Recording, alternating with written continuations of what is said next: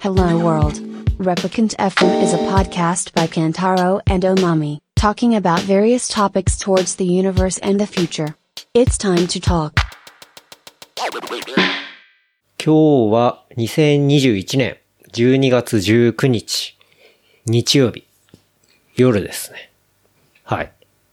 というわけで、まあ、今回のエピソードが、エピソード200になるというところで、まあね、番組は2018年の1月末にスタートして、でね、まあ、毎週月曜日朝7時にまあ配信するというところを、まあ、基本的にね、まあ、時々飛ばすときはありましたけど、あの、配信するというようなところでやっていて、まあ、年明けて丸4年で、来年の1月末以降からは5年目に入るというようなところで。で、まあ、ちょうどね、この2021年の年末が、第200エピソードと。まあ、正確にはエピソード0からやっているから、エピソード数的には201個目になるんだけど、まあ、エピソードナンバー的には200番というところが、まあ、今回になっているので、まあね、何気にこう、結構まあ、大台というか、200回目っていうね、まあ、記念すべきエピソードになるわけなんですけど、はい。まあ、ね、なんか特別なことは 別あ、そうになん。ないんですけど、はい。なんか特別な感じにするのかなと思ったら、普通だった。そうね。なんか変わらずねあれかなと思ったら。うん。なんかね、いろいろやろうかななんてちょっと思ったけどね。うん。 妥協したの。妥協。いやでも、妥昨協で二人。日というか、一昨日ぐらいか、には、インスタとかツイッターで、あの、まあ、200回っていうところで、えっと、お便りっていうのを、またちゃんとね、あの、募集させてもらって。で、まあ、いろいろね、お便りもいただいたので、それを紹介しながら、まあ、いろいろ話していければなって思いますけどね。うん。まあ、今回もね、おまみさんと、いろんなトピックスをね、まあ、独自の視点でお届けしたいなと思いますけど。まあでも本当に200回っていう、まあ200エピソードうん。で、まあね、よくやってるなっていうか、まあ自分でも思うけどね。 そうだね。い本当ろにんな犠牲もありつつだけど、いろんな犠牲ね。日曜はもう一緒にいられないか らさ、基本は。まあとか編集したりとかね。うん。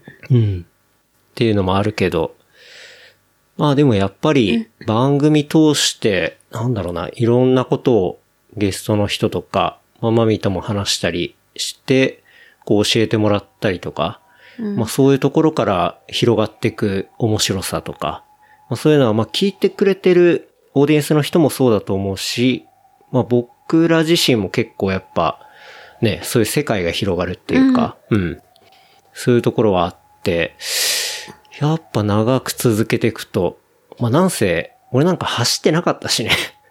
うんその番組始めた時には。マミは一応ダイエットの一環みたいな感じでさ、走ってはいたけど、うん。まあ一切走ってなかったとか。まあそれがね、今やこんな広がってとか。っていうところがあったりとか。まあね、本当に僕自身も楽しくやれてるなっていう感じではありますけど。うん。まあちょっとね、早速お便り紹介していきたいななんて思いますけど、えーラジオネーム884さんです。えーレプリカント FM 今年の夏から聞き始めました。また、あ、まだ全部エピソード聞いてないんですが、転売屋 M さんと小川クリニックは、それこそ擦り切れるぐらい聞いています。今日はストーリーで小川くん家に行っているシーンが上がってて、期待膨らんでます。パンパンです。これからも応援してます。というような、お便りいただきましたけど。小川くんはね、まあ、今回出ないんですけど、 はい。まあ小川くん家は昨日行きましたね。うん。うん。まあ一応ね、収録機材は実は持って行ったりしてはいたんですけど、うん。まあね、ちょっとね、年末でね、まあ一緒に飲むっていうのもあったんで、まあ、小川くんからその話が出てきたら、やろうかな、みたいな。出ないと思うって言った。 そう。小川くんからは出ないと思うな、みたいなやっぱ話でしきたけどね。うん。基本は普通に、久しぶりに会うそうな、そう飲むのになん久しぶりにねで機材あん のって。それが普通の意見ですから。っはい。っていう話をして。ていう。ね、まあ、おまみさんにも厳しく言われたので。そう。はい。やめた方がいいんじゃないそな。うんて。なんで自粛したっていうね、ことであったんですけど。まあでもかなりね、お便りでは、小川くん家に行ってるから、あ、これはあるんじゃないかみたいなね。 そうなんだ。まあそういう意見ってのはもう山ほど来てたんですけど、なので大変申し訳ございませんっていう感じなんですけど。そうはい。っか。酔っ払っちゃったしね、みんな。ていうね。うん。あと。まあ実際、そう、小川くん家、柏のね、うんうん。まあ通称カシフォルニアにね、ね行ってきましたけどカリフォルニアアメリカよりアメリカンっていうね。うんうん。まあ、感じで。まあ、前回小川くんと話をしたときに、えっと、キャンピングカーというか、うん。あの、アメリカのまあ、ジェイコのトラベルトレーラー買っちゃってみたいな。まあ、そんな話を小川くんから、まあ、聞いたりね、したんですけど、まあ、そのジェイコのトレーラーがね、来ていて。うん。で、庭にね、うんこう置かれていて、っていうところで、あ、これか、みたいな。初めて見て。うん。あれ、マミは中見てないんだっけあ、ちょっと見た。ほんと。そう、なんか、本当に中がちゃんとした家みたいな感じになってて。でうも、ん。ケンタラが土足で入って怒られて てそうそうそうそう。いや、アメリカだからさ。 普通にサンダルで入ってったら、あこれ土足じゃないんだわ、み たいな話をされて、まあ慌ててサンダル脱ぎましたけど、うん。中とかは冷蔵庫とか、うんエアコンディショナーと、エア、エアコンとか、うんうん。あとは、電子レンジとか。まあそこら辺も全部ね、アメリカのメーカーのうもん。のが、あ、そうなんだ。そう、入ってて。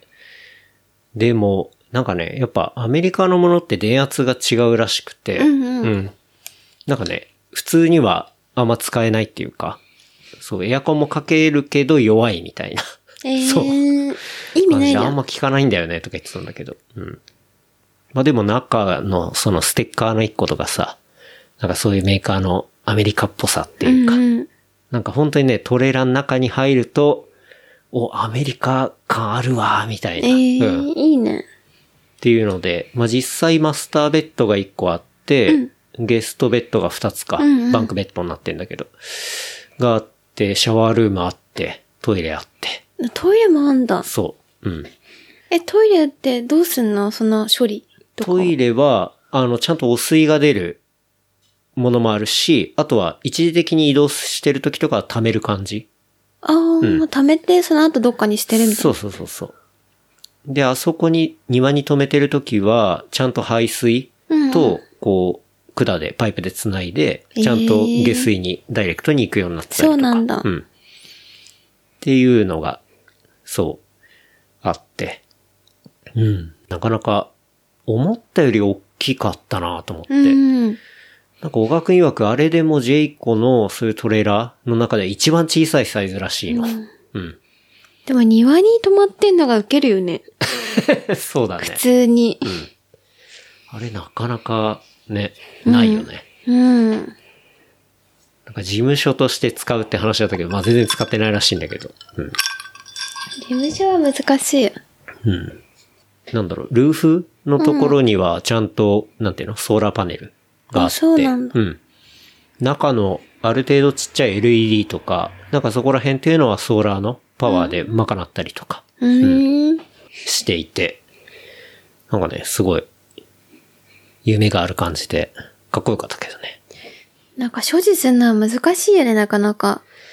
うーんだ。ってと、その置く場所もあなけれあば、ーそうね維持するお金もないと難しいね。うん。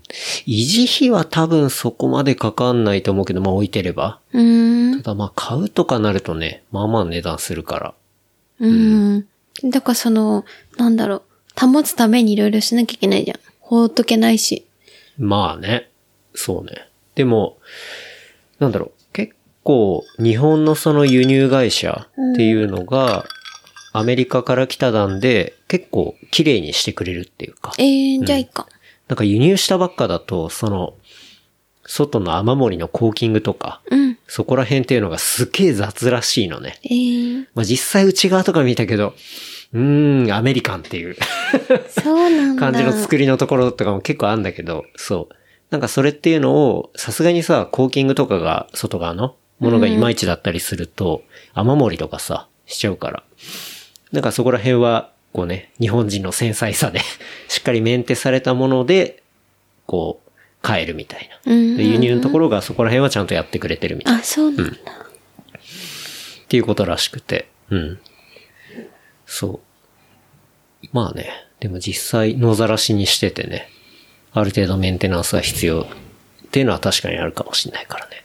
で、あとは、そうね。結構、そのトレーラーの話で面白かったのは、リモコンうん。なんかラジコンみたいなリモコンがあってちっちゃい。うん。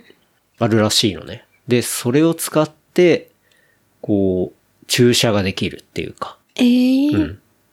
でなんかさ、あれ、動力がないとさ、車で引いて押してみたいな感じで、パーキングするのってめちゃめちゃむずいじゃん。わかんない。なんていうのむずいんだね、わかんない。あれ自体が動かないとさ、うんうん。引っ張ったり押したりとかで、あそこのじゃあ駐車スペースに、うん。こう、綺麗に収めるのって、めちゃめちゃ難しいわけよ。うん。だ止めたことないから。まあわかんね。 ないそうね。まあ難しいんだわ。でも難しいって言想っ像てたするんだけでも難しいわけなんだけど。それを、まあ簡単にするために、あのトレーラー自体を遠隔操作できるっていうか、えー、ラジコンみたいな感じすごいね。うん。なんかそれが電動ムーバーっていうらしいんだけど、そのリモコンの仕組みがついていて、そう、それで遠隔操作で、こう、ラジコンみたいに動かせるみたいな。そう。なんかそういうのもついてる。っていう話はしてたね。え、それは家に止めるんじゃなくて、どっか行った時に止めるってことまあ、どっか行った時にも便利だし、家のさ、ほら、小川くんちも、まあ、一個庭の中にコンクリになってるじゃん。うんうんあそこにぴったりはめるために、ああ、そんなんだ。そのコントローラーで綺麗に止められるっていう。うん。なんかそういうの知って。あんなでかいやつが、本当にさ、なんか、 手のひらサイズのリモコンで動くらしいのね。え、それ乗った上だよね。いや、乗ってなくて、外から。乗ってなくて、うん。だってほら、外からの方が見やすいじゃん。そんなことできん。それ普通の車ってできないよね。普通の車は外から操縦はできないんじゃないかな。なんでキャンピングカーだけできんだろうね。だそれはやっぱり止める時の難しさとか、ああ。っていうことのために、うん。テクノロジーがコールしてんだ。まあそうね。そういう便利システムがあるみたいな。ええでも、普通の車みたいなスピードで走らせられるわけじゃないよ。だから駐車だけで。そうそう、駐車だけ。うん。っていう感じ。のやつが備わってたりとかして。なんかすごい、ワクワクするね。買いそうだね物をしてたね。うん。でも、ガーくんちのみなみちゃんって子供の娘さんは、ちょっとうちのみーの車に軽トラが入ってるよって怒っ てたよ。マミに。そうね。しかも予測でっていう風な風ニュアンスだっ たけど。もう自分のっていう風になってた自からね分のって言ってた。うん。そうね。で、そんなトレーラー見たりとか、あとは、小川くんとは、小川くんとゆめこちゃんとね、モノポリーをやったね。うんう。うんん。まあ、モノポリーって知らない人はいないと思うんですけど。いると、と思う。いる本当ににマジ いるんじゃないそうでしょ。まあ、一応じゃあ説明すると、モノポリーは、まあ、アメリカのボードゲーム。うん。で、生まれたのは20世紀初頭に生まれた、まあアメリカで生まれたボードゲームですね。で、まあどういうゲームかというと、うん。えっと、まあプレイヤー大体4人、ぐらいかな5人ぐらいとかでうんうんやるゲームですね。で、プレイヤーってのはまあスゴロクの要領で、えっと、盤上を周回しながら各プレイヤーと、その盤の上の不動産を、まあ、し取引うんうん。することで、えっと、まあ、不動産を取引して、で、家とかホテルを建てて。うん建てたりとかうんで、建設することで、まあ、そこに他のプレイヤーが泊まったりしたら、えーお金をレねンタル料をね、うんあの、じゃあくださいっていう感じの、えーことをやって、まあ、そういうレンタル料を徴収して、まあ、自分の資産を増やしていき、まあ最終的には他のプレイヤーを全て破産させるうんうんこ。とによって、こう、か勝者を決めると。うん。まあいうようなゲームですね。え、知らない人いると思うんだけど、普通に。だって、いるか。わかんない。海外のゲームで、だって、マミナッチもさ、出てくる、なんで知ったの最初、一番最初。昔から知ってたわけじゃないでしょ。存在は知ってるじゃん。なんとなく。え、わかんなかった。でもやったことないそうから実さ。際やったことあるかっていうと、だいぶ減ると思うね。うん。俺もでもちゃんと初めてやったのは、買った時で小しょ。川くん家にあったなんかおまけみたいうんうなんモノポリのゲームか。うんうん。あれをやった時だねあ。れは一緒にやったんだよね。そうだね。うん。そうださ、そっからそう買って。そっから、あ、これやっぱ面白いかもみたいな感じになって買ったよね。そうだね。うん。だから多分実際人生ゲームとか、はいはい。他のボードゲーム知ってても、モノポリーを結構やったことある知ってるって人そんな多くないと思います、ます的な意見だと。かな。 じゃないだって周りにさ、いなくない、そのやってる人とか。そうね。モノポリやってますって積極的に言う人もあんまいないからな。そうね。まあ何気にできるって人はいるかもしれない。てかあまあそう誰でもできるんだけど、正直。簡単だから。簡単っていうか、うん誰でもできる。まあしね、クラシックだからね。うん。っていうのがあって、まあ本当にね、サイコロ2個を振って、要は土地買って、家とかホテル建てて、で、その自分の土地にして、そこに泊まった他の人からレンタル料取って、そうそううん。まあ、一人勝ちするっていう。まあそういうゲーム。なんだけど、要はその、自分が買った土地とか家とかっていうのとか、あとは人が持ってる土地とか、うん。そういうものを、こう、交渉交で渉することができるんだよね。ゲームの中で。単純にこう、単純な運ゲーじゃなくて、うんうん。そのネゴシエーションというか、そうだね。とか、あとは、じゃあどのタイミングで、その土地を買う、家を買うとか、うんうん。じゃあ、ちょっと自分の持ってる物件を銀行に抵当で預けて、うんちょっと借金して、新しい土地とか家を買うとか、うん。なんかそういうリスクと投資と、あとは交渉みたいな、うんっていうところが結構ね、リアルな、 そうだよね。なんか社会に結びついてるような、なんかそれが学べるような、こうゲームみたいな感じだよね。なんか人生ゲームとかって正直、あのまあ、サイコロ振って進めばいいだけみたいそなうね感じじゃ単ん。なるすごろくっていうかさ。ただ運みたいなうん。それ楽しいみたいな感じで、ううんん、みたいな感じだけど、うん。なんかそういう人とのなんか話すとか、そうね。なんかそういうネゴワンシエーションがね。そうな、ワンクッション置くのがやっぱ面白いし、うん。なんかじゃあすげえ頭いいから、うまいのかっていうとそうでもなかったりとか。そうでもないんだよね。そう、あと運もあったりもするし、ん別に交渉かけられて、別になんか断るとかさ、なんかそういう、なんかそのやりとりも面白かったり。そう結だ構ね。飲みながらやるのがやっぱ面白いなと面思ってて。白いね。うん。だから要は、例えばじゃあ、俺がマミを持ってる、マミが持ってる土地を欲しいとして、はいうんで、俺がどうしてもそれが欲しいと。はいんで、おまみがお金をあんま持ってない時に、えじゃあいくらで買うよとか、相手のね、ちょっと足元を見た交渉をしたりとか、で、その交渉が、俺も値段をちょっと安くしたりとか上げたりとか、うんうん。で、結局は安くして、マミが交渉に応じなくて、次のターンでちょっとお金稼げたら、いや、今お金あるから売らないし、みたいなね。ううん。ん。なんかそういう交渉のタイミングとか、そうっだてね。いうのもすごい大事だったりとか。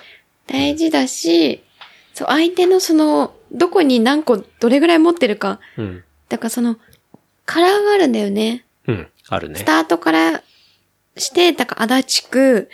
確かに、それ勝手に俺らが呼んでるだけでしょ。そうあ、そっか。だからまあ、そう、あの、 盤上にね、一そ応うまあ土地があっ円になっててて全部の土地の値段が一緒なわわけけじじゃゃななくくて、スタートの方は安い土地そうから、最後の方は、えっと、ボードウォークって一番高い土地。銀座みたいなね。そう、まであっ。なっててきて、まあ、一番安い土地はなんか、 昨日とか足立区勝っ手てにいうの足が 立区って言ってたんだけど。そうそう23区とか、 23区の中でね。で、最後は銀座区に、銀座区じゃない、銀座ね。港区ね。港区の銀座にして、とかねはいそう、勝手に言ってたんだけど、うんそうそう、まあ、中央区だけどね、銀座はそうだねはい区じゃなくて駅ね。うん。そうそう。だからそういう高い、で、当然高いところを買うと、うんうんそこに泊まったら高いお高い金おを金払う徴収できるしみたいなあ。と、そこでなんかいくらかで建設費がそれぞれあっって家を建てるとか。うん。で、家を何個建てるとホテルも建て建てれそうそうるみたいなのがあったり、あとは刑務所があったり、ジェールがあったり。そうね。まあ、ジェイルには割と、 ジェイル。そう、ジェイルって言ったらジェイル伯爵なんだけど。まあ、ジェイルうんっ。ていうのは、まあ、一番割と泊まりやすい場所そうだねになっていて、で、まあ、刑務所に行くと、まあ、ゾロ目を出したら出れる。まあ、もしくは保釈金で50ドル払えば出れるみたいな。そう。まあ、そういうシステムになっていて。んで、結構ね、他の人がいろんな土地を持ってて、外を普通にす、あの、サイコロで回ってくと、これは危ないぞって時には、あえて、こう、刑務所の中にいて、こう、まあ、自分が持ってる土地に泊まったプレイヤーからお金をもらうっていう。まあ、それそういうやり方もあったありなただしてけですけど。うん。 それケンタラだけなんだいやそそれはけちゃどん。とした戦略なの。戦略だけどやっぱずるい、こっち から。早くお前はケーキを担って刑務所が出ろよって思って たし。何をそこで刑務所でさ、薬売ってなんかやってんだみたいな雰囲気だった、やっぱり。ちゃんとそこで、外で金稼いで、なんで刑務所に早く出なさいって思ってたけど。違う、刑務所からいろいろ操ってくっていうやり方もあるの。フィリピンのマニラみたいじゃん。そやうめそうてそうよ。 そう。ギャング的なね。そう。それがでもずっとやってたんで、昨日は。やってたね5週ぐらい。うん。でだんだんイラッとしてきてさ、なんだこの人はさ、刑務所から出ずに、みたいな。うん。思ってたけどでもそれも戦略ね。そう、いろんなね、そういう、まあ、ポイントがあっそうて、まああ、あとは戦略も立てられるし。チャンスと共同基金っていうのがあって、そこに泊まると、なんか、なんだろう、いくらもらえるとか、例えば、良くない、共同基金でも良くないので、なんか、いくら支払うとかあったりね。うんうん。そういうのがあったりとか、っそうね。ていうボードゲームってことだよね。そうね。そうそういうボードゲームがあって。そうそう、なんか、結構前は、1年半前とか2年前ぐらいはよくやってたんだよね。最近やんなくなって、うん。なんでまたやりたいなって思ったのいややっぱさ、年末になると、あああいうボードゲームってやりたくなるよ確かにね確。かうん。なんか、やっぱ休みとかで時間もできるしそう、だねで、まあね、お酒飲んだりとかうん。してるってのは結構ね、まあ年末感あるし。でも二人じゃなんかつまんないんだよね。そうなんだよ。あれはっ、ていうのはやっぱり4人ぐらい最低ではいないと、うん、面白くなでいお。母さん家行くから持ってこうみたいな感じで持ってたんだよね。で、持っていったね。で、やっぱあの、そう、別に自分のターンだけで交渉できるわけじゃなくて、どんなタイミングでもうん交渉はできるし、うん。そうあえて借金、投資、そしてそれとのリスクみたいなところがね。でもなんか抵当よく言われてるのうんはうん結構モノポリーをちっちゃい時からやってると、なんかそういう投資に対するリターンとか、うんうなんんかそういうリスクをどの場面で取るかみたいなはいはい、とか、あとは交渉が上手くなる。要はさ、相手がこういうシチュエーションだったらこういう交渉ができるなとかさ、うん要は自分が持ってるこの不動産と相手の持ってるアイテムうんうん。が、どのレベルだったら釣り合うと思うから、交渉するとかさ。なんかそういうことを、あれ結構ちっちゃい時からやってると、あなんていうのそうなんだそう、そういうものが身につくっていうか、っていう風にも言われてるんだよね。でもあなた昨日ずっとさ、うん。全然高くもないやつを私に350で売ろうとしたからずっと拒否してましたけど。で、私は400ならいいっていうのをずっと通そうとして、バカにしてるよ、この人。ずっと思ってたね。結局私が勝ったからいいけど。 そうそう。まあそこもね、ネゴシエーションの推しの強さとかさ。そうこいろのいろあ年るが強いけど、大して何もないっていう。あれはね、ほんと性格出るよね。るめちゃめちゃ。うん。だからケンタロウス交渉したいし、うん。とりあえずいいとこを取りたいんだよね。はい。とか。そらそうだ。そう。でもその感じじゃん。で、刑務所入るとしばらく出てこ ない。出たくない。で、マミーだから、刑務所はすぐ出たい。なんだか、すぐ、なんか、出ればいいとか、いいことあるかも。とか、うん。とりあえず物件買う。なんとなくこうだったらいいか。感、直感うん。そうね。直感。でもうまくいってた。そう、だから結果的にね、一応あの、えっと、一番ビリというか、最初に破産した人は、罰ゲームみたいな。小川さんことをやがっ一てて人で言い出して、そう。ミニストップにね大学のいきなりね。うん。ミニストップに宇宙人の、なん格好かして着ぐるみみたいので行くみたいな、そういう話があって。で、まあ結局負けたのは小川くんっていうね、ことだったんですけど。 でも酔っ払って死んでたから、それもできず。うん。いや、小川くん、酔っ払ってモノポリやってたらもう最終、サイコロ食べてたじゃん。そうだよ、汚いしやめてよって怒ってたから。なんでそれ多分触れないじゃん、サイコロ。唾液切ったね。今コロナ禍だよって怒んびなっい。くりした、あれ、本当に。いきなりサイコロ、食べ口のたか中らで。食べちゃったから。汚いよって。奥さんも怒ってさたすよ。がにね、それ、ルールブックに載ってなかったから対処のしようがなかったよね。じゃあただ唾液を拭いてちゃんと洗ってくださいって言った。汚ねえからって。っていうね。まあ、モノポリはでも、本当に真面目にやると面白いよね。まあ飲みながら。真面目にも言わない。真面目にっていう か、なんか大人がやると。うん。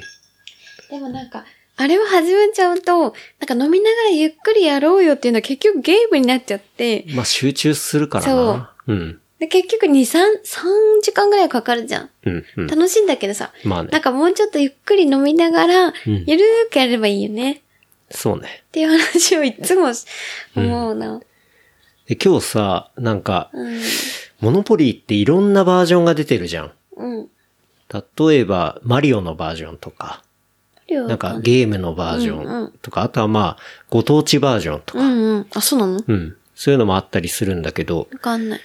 せっかくだからやっぱ東京版が欲しいなと思ってさ。あ言ってたねうん。んで、調べたら、今から30年前とか、それ以上かな、うんうん昔に出たっていう、ヤングモノポリーって、まあそれは東京版のことなんだけど、うんうん東京版のモノポリーがあって、で、めちゃめちゃヴィンテージのうん。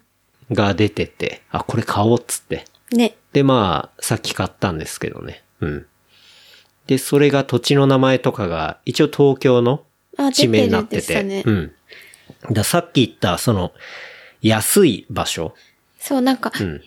色付けされてんだよね。そう。安いところから茶色、うん。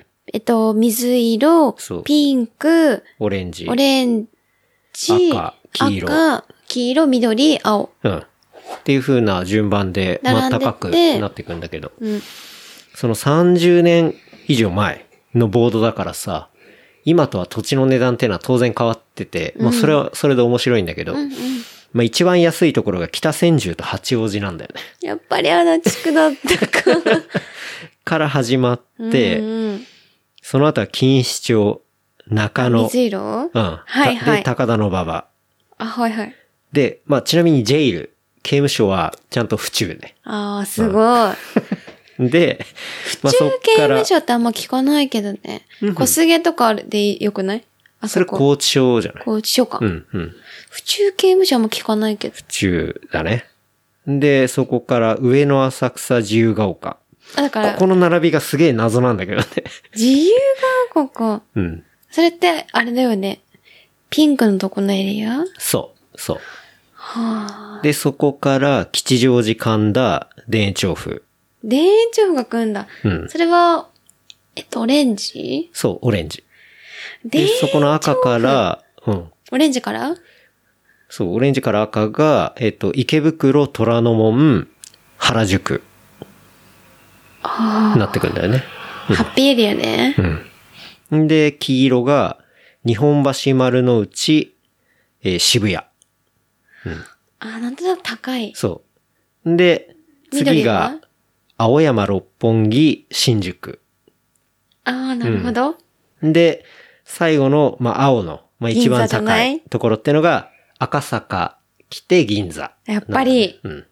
そう。それ言ってたよね。ここ銀座だからっていそううのそうは。そうそう。っていうね。なんか、結構日本、日本じゃないや、東京っぽいっていうか。うん。で、25年前だけど、日本っぽいね。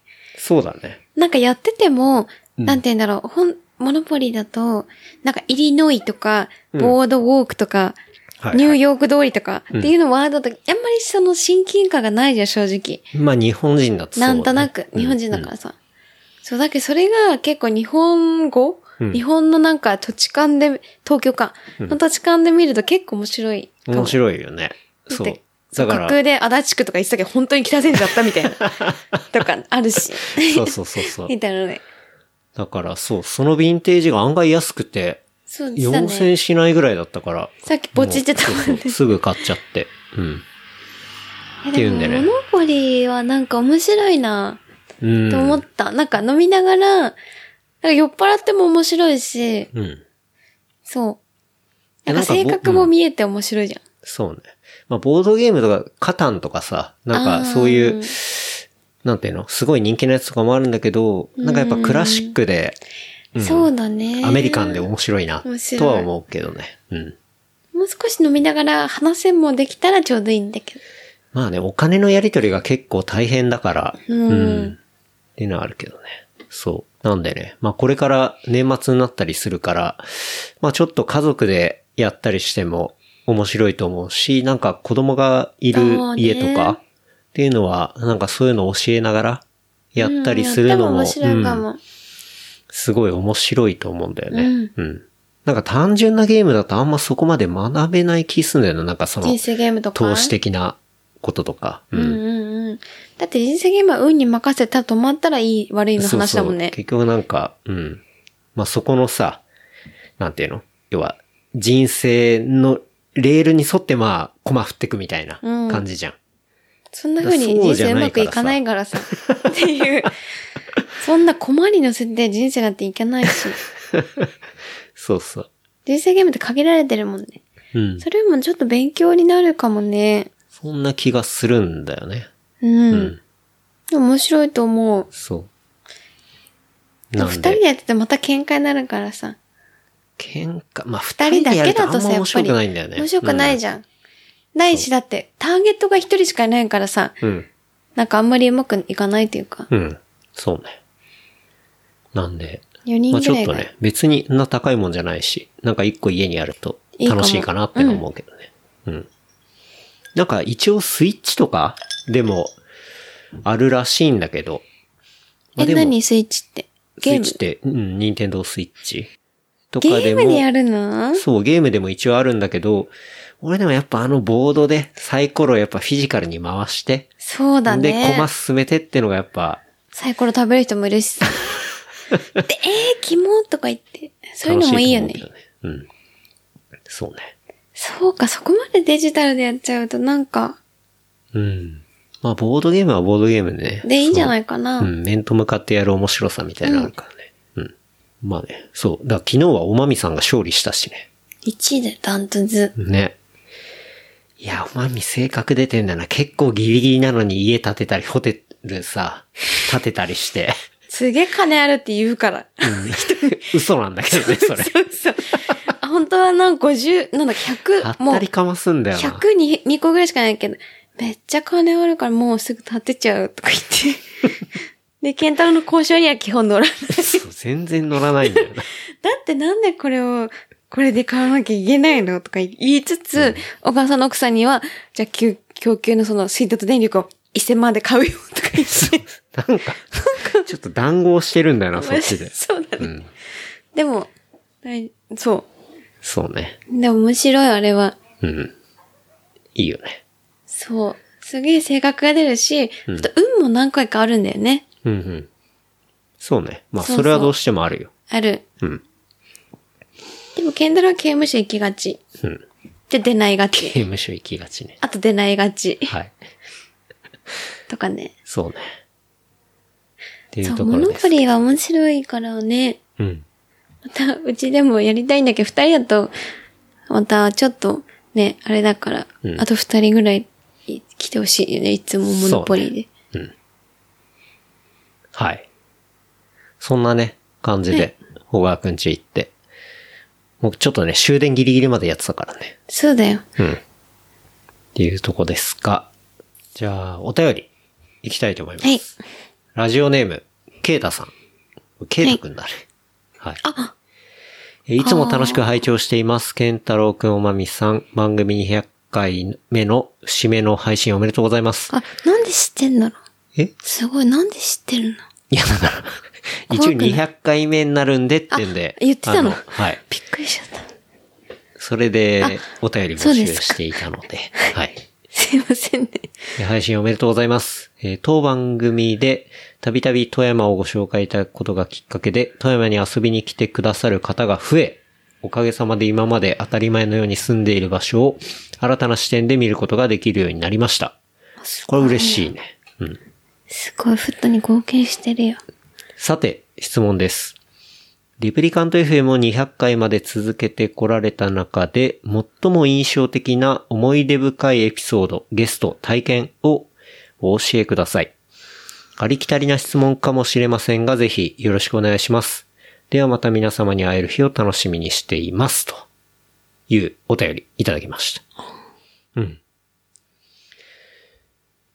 最も印象的なエピソードとか。ゲスト体験。ちょっとマミ今聞いたばっかりだから、ケンタロウは、私全然考え、今、 200回、そうね。うーん。なんて言うんだろう。毎回結構新鮮ではあるからな。なんか、うん。毎回、すごい楽しく話うん。できているし、まあ、オリジム、まあ、さっきも言ったけど、楽しくやってるっていうのは、まあ、大前提としてあるんだけど、覚え、まあ、全部覚えてるけど、印象的だったの。そうね。でもやっぱ、あれじゃない最初のゲストでクリリン迎えた時ミスさんっ、て、違う、最初、ミスさんだよ、一番最初は。え最初一番ミツさんだよ、最初は。クリは2回目だよ。あ、クリリンが2回目か。私はミツさんだもん、絶対覚えてる。1回目はミツさん。あ、1回目ミツさんか。そうだよ。クリは2回目。間違ってんじゃねえかっていう。そうだわ。ミツさんだわ、最初。初。それを言おうとしたのから。あ、そう本当にそうでもないけど。まあでも、そうでもないって失ク礼リだけリどンとかミツさんのやっぱ最初、1、2回目というか、ゲストね。うん、の時は、やっぱ自分としても、なんて言うんだろう、試行錯誤っていうか、わ、わかんないしさ。人が来てどう話したらいいかなとか、うん。っていうのだから、結構どうやろうかなみたいなのを考えながらやってたと思うし、うん。結構ね、あれはやっぱ、俺自身も緊張したりとか、友達なのに、友達だったりパイセンなのに、結構緊張したっていうか、うん。そういうのあったね。だから、そう、あの緊張感ってのは未だに覚えてるよね。私は一ミリも緊張しなかったんだけ どさ。まあさ、マミはさ、別に、んあれじゃん。なんていうか、まあ一緒に普段暮らしてるしさ。ケンタロウとはねう。ん。だでかもらケ、ンタロウの友達にも緊張はしたしてなかったんだけど。それはマミの性格だわ。あ、そうか。まあでも、ほら、俺は一応さ、その、進行で編集したりとか、進めるとうん。なんだろう、そうだね一応整えていかなきゃいけないみたいなさ、まあそういうところあるわけだから。うん。じゃあケンは、1回目がクリだと思ったけど、ミスさんの回だったってことまあミツさんとか、だからそこら辺その本当に辺の最最初初ののあた2り。人ぐらうんい。っていうのは覚えてるし、いやでもやっぱ覚えてるのいっぱいあるよ。でも覚え、覚えてはいるけど、覚えてるっていうかまあ印象的だ衝った。撃的だったとか、印象的だったのがその子ってこと、だからそれで言ったら、ミツさんの酔っ払いの回とか、俺未だに覚え、覚えてるっていうか印象的だからそのね。、翌年かなひ。どかった。あれ、マミは酔っ払ってたっけいや、ミマスミさ、ん、マミはいつも酔っ払ってるか。マミは基本的に酔っ払ってるんだけど、まあ、ミツさんがだいぶ酔って、そうだねうん。でも俺よかったけそどう、。一応あれは聞ける感じに、まあね、そこそこちょっと手加えたりはしたんだけど、まあそれでもだいぶ酔っ払ってたから、あれ以降だってもうミツさん出てくんなくなったんだから。 嘘、私は3回目、来週とか、もう少したら期待してるよ。いや、ミツさダメんだあれ以嫌な降のほんと何回オファーしても、いや、俺嫌なはんだ俺はって言うんで、そでもよかったよねう、。そう面白かったんだけど。面白かったよ。なんか、飾らない人がやっぱり好きだか らさ、うまみは。飾らないのナンバーワンだよ、みつさんは。いやや、でもね、大好きだあれ酔ってたね。酔ってたようん。いや、で酔っ払もっ最高だったんだけどってね、る自分でも、この人酔ってると思ったの久しぶり だもん。なんか自分よりあんまり酔ってる人ってそんなに、まあ見る時もあるけど、はい。そうそう、そのラジオで話してて、この人私より酔っ払ってるかも、みたいなのが、んうんうっそらと、出てきたのは覚えてたどうやって終わりにすればいいのか分かんなかったもん、もうほんとやりながら。そうだっけな、うん。ででもすっげえ飲んだんだよね。すそうごい言い訳としては。めっちゃ飲んだんだよ。そう。めっちゃ飲んでたのは、なんかミスさんがちょっと緊張もしてるし、うんなんか2回目の初めてこれだし、みたいなところも、うんうん懸念もあったから、すごい飲もうみたいな話をやっぱこっちも提案したんだと思う、多分。うん、うん。確か。覚えてないけど。うんでも、で、それで結果めちゃくちゃ飲んだんだ よね。そだけど面白い話だったからさ、う。うん。別に酔っ払っててもしょうがないと思ったけど。うん。まああとは、まあ当然小川くんとかのね、やっぱ回も、あーまあそやっっかぱ反響あったし、まあ実際やっぱ話しててね。うんでもなんとなくだけど、なんかケンタロウがもう本当に昔から付き合いがあって、そういう先輩と話すときやっぱケンタロウもリラックスしてる状態だ から、なんかだっこてう、あんま普段と変わんないからね。そう。だから結構面白い、なんか相手も話しやすいって言い方変なのかななんか、本当にこう、なんて言うんだろう。まあけんそれはさ、だってそれはあるよ。そう、だから結構、よりより、より引き出せるというか、っていうところで面白いっていう引のがき出しすぎちゃっったのがミツさんの回だからさ、 その、た。うん、でも面白かったけどなまあでもね、そう。そうそうと買っかて、ねもう小川くんのもあるし、あとは、なんだろう、印象的。そう、ラナち、ラナちゃんとの回は、ラナちゃんがまだ LA にいた時で、うん初めて遠隔で収録をしたんだよね。ああ、うんそうなんだ。そう、今だったら全然できちゃうけど、そう、その時初めて番組として、しかも国内じゃなくて LA と繋いでやるっていうんで、まあ準備とかこれで大丈夫かなとか。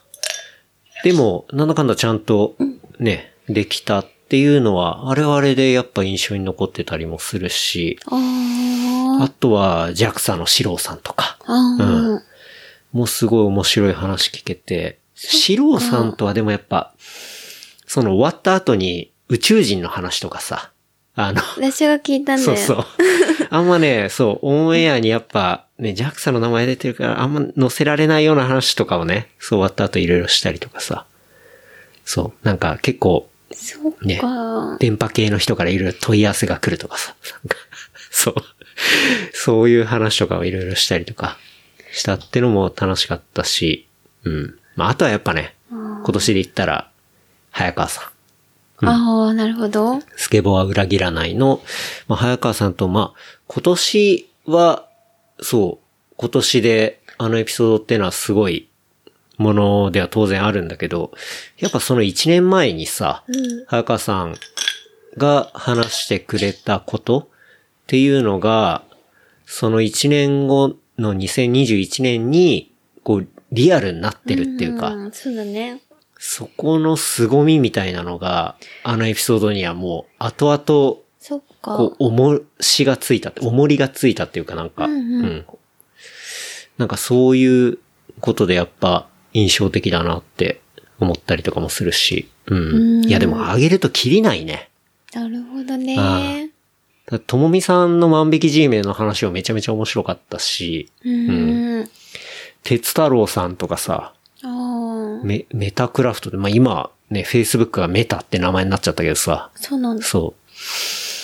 まあ、ひカニエミでかい光る動くすごいっていうさ、うーん。そういう話だったりとか、か。うん。まあ、トレラン周りだったら、ともさん、ドミンゴさんとか、うんガチョウさんとか、JR さんとか、と話したのもあるし、あとは栃木メンバーとね。そっか。だから基本系はゲスト会って感じだね。私はなんかう、ん。あれだわ。最初のめっちゃ初期とかは、うん。なんて言うんだろう。ほとんど二人で話して、うんそれを試行錯誤してたりとか、うん。あと、結婚生活が全部ラジオに出てるみたいな。は波が。 なん か、それを全部、なんかマミが多分もう嘘つけないから全部バーって言っちゃうみたいな。っあはい。ていうのが結構思い出深いみたいな時があるけどね。ああ。なんかそんなそれはあゲるねストは正直、なんて言うんだろう。そう。ゲスト会は別にマミがいない時もあるから、ああ、あ、面白そうみたいな。なぐらいなんだけど、うん。そうそう。確なんかに、かね。そんな感じかな。うん。あと、ケンタロウが基本的にこう、なんて言うんだろう。すっぽいところがもうやっぱり好き。小川さんとにいる時と か、だけど格好つけてない時が私は面白いかな。格好つけてないんだけど、やっぱりビジネスティックじゃない時 あじゃない、っていうのがやっぱりその、ミスさんとか小川さん とかといる時なんだよね。とか、まあ二人で話してる時もそうなんだけど。あ。うんうん。うん。やっぱそういう時がやっぱり、個人的には面白いし好きかも。なんか、うんやっぱちょっとかしこまってゲス、そのゲストを招くときが、あ、なんかちょっとけん、なんかビジネスケンタロウみたいにな ってるのが、わかんだよね。いいんだけど。ビーネスケンタロウに。ああビジネスケンタっていうかもうほんと仕事っぽいんだよね。美事件になってビる。ジケンなる。でプラケンの時は、やっぱり、プラケンって何プライベートケンタロウ。何だと思ったのプラケンの時の方がやっぱり個人的にはね、うん。なんか、あ、本人っぽいみたいな。ああそうなんだ。そんななんか、そう頭良くて面白いことも言うんだけど、もっとこう、人間っぽい時もいつもあるのにみ たいな。そういうところをうそまらく。そうだ、人間ですから。そ。う。ロボットじゃない時もいっ ぱい、ロボットじゃない時があ るって。ロボットじゃない時もいっぱいあるよっていうところが、その時に見られたりとか、っうん。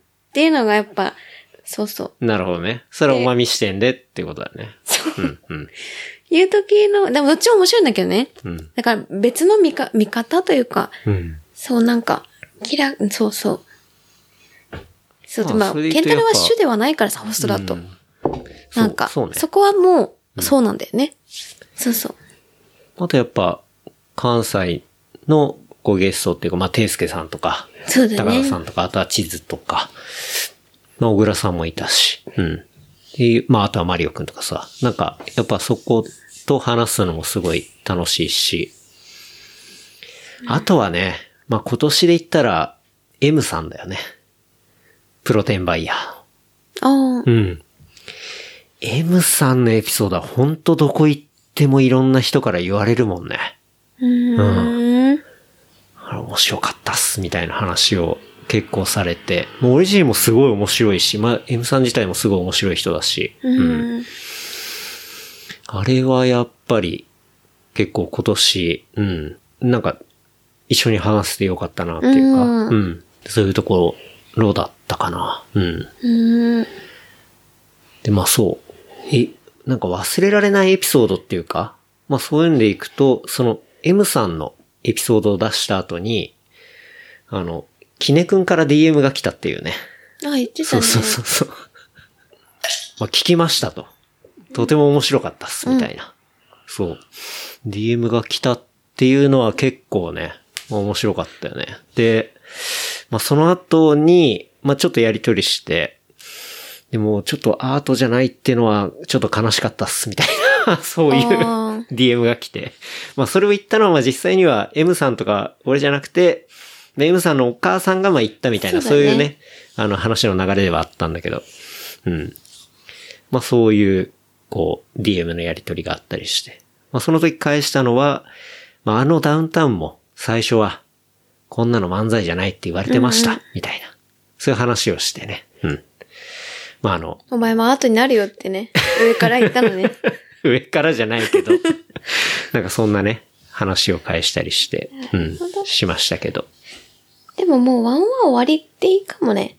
なんでなんかゲスト会で、なんかそうやってケンタロウが、っていうのでいいのかもって思ってきたけど、だんだん。そうやっぱん、わかんないけど。う何回かに一回、こういう感じで話すっていうのは、あ、いいんだ。うん、いいんじゃないのかなって思うんだけどね。うんうん。なんかマミとやっぱ二人で話したやつとかは、結構いろんなところに行って話したりうん。したのはやっぱ面白いよね。例えば宮古島行ったりとか、黒島行ったりとかさ、うん。あ、旅先でってことう。旅先でやったりするのもやっぱ楽しかったなって思うね。うーん。そう。なんかやっぱ行ってるところで話すっていうのは、すごいリアルだし、その体験してる時の、うん。こうテンションだったり、うん。なんかそういうものが出るから。なんか、うん。単純に後々帰ってきて記事を書くとか、まあそういうものとはちょっと違う感じになってるのかなとか思ったりはするけどね。うん。なんか実際、例えば石垣島行って話したのを聞いて石垣島行ってこう同じようなところ行きましたとか、うん。気になって実際さ、慎吾石垣に連絡取って、あっちでガイドしてもらいましたとかさ、なんかそういう人とかも DM くれたりするからさ。うん。そういう視点か。うんそれならいいのか。うん。なんか結構面白い人を呼んで面白くみたいなのだけだったら、なんか結構、そう、別に私はいらないっていうか不要みたいな。別にじゃあ県が面白い人呼んで面白く話すみたいなだけで成り立つのかななんて思ってたんだけど、結構。それはちょっと違うね。うん。そしたら結構なんそか、うでポはないッドキャスト、なんか芸能人っぽいのと変わんねえかなってちょっと思ったりしたんだけどうね。ん。だからそれは、並行して。それは違うからさ。うん。そうか。うんじゃあいいのか。なんか名の知れた人を呼んで、名の、そういう話になっていくと結構、そうなんか、軸がずれてるのかなってちょっと思ってたの。っ な、名の知れわかたんないけ人どってわけでもないてのわけね。でもないからさ。うん。じゃあいいんだ。要は割と関係がある人とか、うんうん実際会ったことある人とか、っていうのがほとんどだからさ。うんうん。なんかそうしないとだって、普通にやってる FM とかさ、そういうものと変わんなくなっちゃうから、そう思ってたんだよね。そうそうそう。だから、もう今も別にそうにはなってないし、なってないなうってん、とは思うけどね。そう。そう。なんとなくゲストの出るハードルが、こう上がってんのかなみたいな気持ちだけだった。それさ、言われんだけど、なんで、なんで、そ、そんな、え、ななってなんくとなないく、なんとなく思ってた。わかんないけど。それはさ、単純にあれじゃない、聞く人が増えてるからっていうこあ、とということなのかなうん。でもみんなよく言うじゃん。あ、なんか、出にくいみたいな こと。そうそう。まあ、ある程度のこう、なんていうか、覚悟がいるっていうか。そう、でもいうもことなものとかなはやっぱり、うんなんていうか、こう、長、どうかな、どうでもよくて、SNS で何百稼いだとか、どうでもよくて、そうね2でもいいんだよね。うん。だからそんなことはどうでもよくて、普通にこのなんか、なんだろうな、面白い人、普通でおも、に、生きてて面白い人をピックアップするっていうテーマっぽいなって私は思ってて、そうだよ。なんだけど、なんかちょっとそこが結構名が知れてる人が出てきたところで、そう思う人も増えたってマミは思ってる。うんし、うん。なんとなくそこがなんかこう、なんだろうな、ケンタロウの元からめちゃくちゃ友達じゃない人から離れてたところにあるのかもね。なんて言うんだろどういうこ。なんかこう、なんかの名がある人が出てきたからっていうのもあるんじゃないなんとなく。え、そんなにそうえー、わかんない。けど、マミに言われても。だけど、なんとなく、未だに、こうあそうつながりがある人と話してる感じはするんだけどな。そっか。うん。いや、わかんない。けど、なんとなくそういう風な風潮になってきたけど、もっとなんかこう、ね、もっと掘れと。俺っていうか気軽でいいんだよなってうん。思ってたけそどうね。ねっていうだけ。うんうん。なるほど。そうそう。うんわかんない。これマミっていうか、こう、そういう感じたってだけだよ。なるほどね。まみの意見としてね。意見というか、うん。んまあでも本当にそうでね、200エピソードやっていくと、いろんな人とね、話させてもらって、うん。すごい楽しいわけなんですけど、うん。お便り。ラジオネーム、もりもりさん。いつも楽しく拝聴しております。そしていつも気になるのが、麦雑穀工房さんのことですが、あ、小川さんむ麦雑穀工房ではなく、雑穀工房だと思うんですが、どうでしょうあ、そうなの我々、引き軍民は、麦雑穀工房のビールを、産湯としてこの世に生を受けるものですので気になりました。200回は通過点に過ぎないと思います。永遠に続くことを記念しております。ていすけさん早く読んでくださいっていう、お便りいただきました。ていすけ信者だから。これさ、え、そう麦雑穀じゃないんだ。あえてまあ最初麦雑穀工房って読んだんだけど、これ、ちゃんと調べたら、雑穀工房なんだね。あれ、みんな麦雑穀って呼んでないそう、麦、 みんな麦雑穀ってね、だから麦雑穀工房ってか、ニックネームが麦雑穀みたいに言ってんじゃん。言ってる。これ小ね、川町のだよね。そう。ちなみに、埼玉はのい。埼玉の小川町の売り割りだよね。はい大好きな。です。あ、じゃあ間違ってたんじゃん。そう、でも漢字で麦雑穀工房って書いてあるんだけど、雑穀工房らしいんだわ。じゃあ、産声の人が正しいよ。うん。俺これね、このメールもらって俺初めて知った。それ、水木さんも知ってるのいやいや、水木さんだって麦雑穀って言やってたからね。だー。地元みんなのに。 でも嬉しいね。そんなわかんないことを。ねえ、そディスらずに教えてくれたう。のがいい。うんありがたいよ。産声ってなんかよくわからなかったけど。いや、産湯ね。あ、産湯ね。ビールを産湯としてこの世に生を受けるぐらい、こう、要は地元民っていうこと。すごい発ですよ想。あの、すごい表現だなと思って。確かにね。ちょっとおこ、おっかない。いや、発音しない麦があると思わなかったわ。あ、なんでわざと麦じゃあ入れなきゃよかったじゃん。だフランス語の H と一緒だよね。発音しない。うん。なるほ発音しない麦はちょっとわかんど。あ、じゃなかあ雑った穀わ。工房って呼べばいいの。そう雑穀工房なんだね。なんか雑じゃない雑ではないけど本。当まあ、雑穀だけど。うん。雑じゃないと思うんだったらいいよ、雑穀ってう。ん。漆黒みたいだけどいいの雑穀って呼べばいいのかな雑穀えな工房なんだね。うん。なんか、雑穀工房ってどうでも麦雑穀の方が言いやすくないなんか、ネーミングも可愛いけどな。うん。雑穀ってなんかちょっと漆黒みたいじゃないし、 何それ。漆黒。気になっちゃった。でもいい、いいよ。本名を言わないといけっなてい。いうね。これ俺結構あすごい全く知らなかったから、知らなかった。え100%麦雑穀だと思ってたから。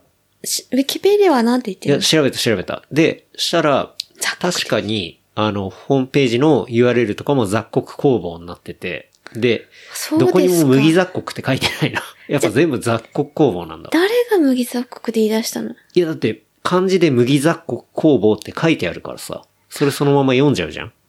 じゃああれじゃん、今時の子供と一緒だよね。みんな宛名の時もあるのに、ただそれを漢字で読む みたいな。キラキラネームっていうことそう。と一緒じゃん。キラキラ雑穀。キラキラ雑穀だったんだ。うん。でも麦をつけることによってさ、ビールってわかるもんね。う。そうなんだよ。ん。だから、そうそれは、彼らの意図だよね。うん。彼らのなんて。でもど発音しないどの目線ってうん。かっこいいかも。 なんか、かな。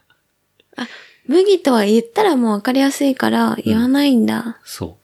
え、その人はなんでしてたんだろうね。いや、だからその地元の人から連絡が来ました。はい。なんで麦雑穀って言ってんの死ねって思ってたんじゃない 次元だけどなーっていうのをずっともやもやしてたんじゃないかな。そりゃムカつく、ムカつくじゃない。そむれやはむ水や木すさんるのわ。せいだだ。うん。って水木さんから、だって自分は知った んで、ひと責任のなすりつなすけ。りつけてるな。そうなんだ。そうね。じゃあこれから雑穀って呼ぶ雑穀工房。漆黒ならに。うん。うん。っていう感じ。じゃあ、雑穀工房の話はそんな感じで、なんだろう、年末感あるもので言ったら、今年買って良かったものとか、まあベタだけど、あ、年末年末っていうか今年今年、うん。で、ちょっとそれを考えてる間に、なんかね、はい。最近結構 Amazon で返品あるじゃない返品すうる時に中身を抜き取ってゴミを入れて返品してそれで返品の金額と物を受け取る。なんかそういう、まあ、詐欺というか、いたずらというか、まあ、確信犯なんだけど、まあ、そういうことが結構はびこってるみたいなニュースは見たね。はびこってるって何いや、そういうのをやる人がすごい多い。あ、はびこって多いってこと。はいい。っほんと。ていうのは見たね。なんかあの、はびこってるんだ。うん。え、すごい、性格悪くない性格悪い島だから、そういう制度はアビューズ、乱用してる感じだよね。え、返品するときに何のゴミを入れるの同じ重さのゴミを入れるんだって。なんでかっていうと、その返品アマゾンにするじゃん。で、アマゾンが当然一個一個中身がどうだっていうのは、人の手では確認しなくて、うん。一個のこう判断材料として、同じ重さのもので帰ってきてるかっていうのを判断するらしいのね。あ、じゃあ、重量。物は返品しないで違うものを入れるってそこうとね。違うものを入れる。だとえ、例えばじゃあ、わかったわかった。バッテリーを買いました。で、バッテリー自分のところに抜いて、それと同じ重さぐらいのものを入れて、返品するのね。え、それ詐欺じゃん。そう、だから、完全に制度の悪用なんだけど、え、その場合さ、違うもの帰ってきたってアマゾンわかんないんだ。そう。だから、システマチックにやってるから分かんなくて。ダメじゃんそう。んで、えっと、実際そういうことをやった人は、じゃあそのバモバイルバッテリーは手に入るし、実際、あの、返品してるから、返金のお金も手に入るって いう。ミシンコみたいな性格。ミジン コの方がまだいいでしょ。本当だよ。貢献してるわ、社会そう。にっ。ていうなんかそういうのがあって、で、別にそこまでだったらあれなんだけど、要はひどい返品されたものって、ある程度メンテナンスしてもう一回売るわけじゃん。あの、シールとか貼って。そうなのうん。それもひどいけど。んで、直した上でね。そう。で、そう新たに届いた、そういう返品されたものを買った人が、あの、 中身入ってないんですけど、みたいな。そう。えーこの商品買ったのに箱だけ届いたんですけど、みたいな。え、それはなんでだから、そこの目を通り抜けちゃってるんだよね。その返品されたものがそのまんま次の人に配送されえ、てそるれってアいマう。ゾンも悪くないシステマチックすぎるあがそうゆだえよ。に。だから、そう、そこがザルっていうのが良くないし、そこのザルを見抜いた、あの、ライン、それを悪用してるやつもいるっていう、まあ話なんだけど。うん。え、なんで悪用しちゃうの性格悪く ないいや、だって、めっちゃ。それは性善説で回ってるシステムだからさ。だからそこを、あ、あのね、まあ、そういうセキュリティホールをつく人は、どの世界にもいるわけだからさ。うん。え、何がしたいんだろう。いや、だただで物を欲しいっていう。うん。もうおっしゃる通りだけどさ。うん。そ の人と。おっしゃる通りだけど、そうそうそうそう。っていうのがね、まああったりして。流行ってんの、それうんだはか。ら実際結構でかいメーカーだ、アンカーとかえーはそういう被害にあったりとか。うん。え、それさ、でも、あなたが悪いことはしましたってのはわかんないの、アマゾン側は。システマチックに動いているや、から。わかると思うよ。だってトラッキングナンバーでこの人から返品があったものがすり替わってるっていうのは。それに対して訴えるとか、なんか言うことはできないんだもん。手間だから。うん。暇がないんだ。そう、別に Amazon ってさ、基本的にそういう、買った人の責任で返品っていうのも、もうそれは、ある意味そういうマイナスっていうのも受け入れて、やってるサービスだから。だからそういうのはもうしょうがないみたいな感じで処理するんだけど、だからそのしょうがないに付け入った感じ。人がいるってことね。うんうんうんえ、そのしょうがないにつけた人に対して Amazon は別にもういいんだ。そういう人が一定数いるっていう上で運営してるってことうん。そう。じゃあその人たちだけラッキーじゃん。そう。ずるくだなかいらだから本当にやったもん勝ちみたいな感じになってて、でも、そのやったもん勝ちの人の返品したもんが、ちゃんと買おうと思った人に届いちゃってたりして、問題になってたりはするんだよね。うん。えーそう。っていうのは、ちょっとニュースで上がってたりしたね。じゃあそれをした人がさ、もう Amazon 使えなくなればいいみたいなのないのかな ?2 回まあ、でだ。からそうそう、だから、ま二あ回でそういうところトラッキングして、あ、このアカウントはこういうことをやってるなっていうのは、アカウントをバーンすればいいと思うし。でもバーンしてもまた違うクレジットカードとかでやってくるんでしょ、まあ、いくらでもできるからね。でも1回やったらもうバーンした方がいいよ。うん。まあ、それはね、サービスのいろんなポリシーもあると思うけど。うん。うん、そっか。こっちが行って Amazon すぐできるなんてありえないことだったね。いや、でも、そうなんかそういう話を見て、なかなかすごいことをする人いんなと思って。えー、せっこくないあと、あれだよ、その、俺最近その、EC 系でびっくりしたうん。っていうのは、その空箱が届いてなんだっていうのを辿ってそういう話っていうのも知ったし、あとはこ、こが届くってどういうことなのだからその、さっきも言ったじゃん。それ、そのものそれがなってそうなってって空箱が届くってそこと、う、そう。だって空箱届いたらさ、超ムカつくじゃん。そうだから、それでクレーム。だから、ケンタロウなんてすごくクレーム書くよ、多分。いや、その、悪い意味じゃなくて、なんでってこれを待ったのにっていう気持ちをすごく表現して書くと思う。でもさ、そう、それで読んでさらにうわって思ったのが、開けて、じゃあ例えばおまみに空箱届きました。ショッ開けて何もない。で、アマゾンに連絡するじゃん。ないってや、なかったんですけどって。じゃあ、その証拠をくださいってなった時に、どう証明するひょっとしたらおまみが中身取って、そう、どう証明すんのっていう話の問題にもなってて、開けるところから写真そう動画撮るそう開けるところから、そう、まさにそうなんだよ。開けるところから動画撮ってないと証明にならないっていうのが、その記事、プラスで見て、あ、じゃあ、それをやればいいのそね。う。でもさ、それも偽造って言われたらもう無理だもんいやいねや。まあそう、だから、 そう、そこでさらに言われてるのが、じゃあ開封動画を今度売るやつが出てくるんじゃないかとか。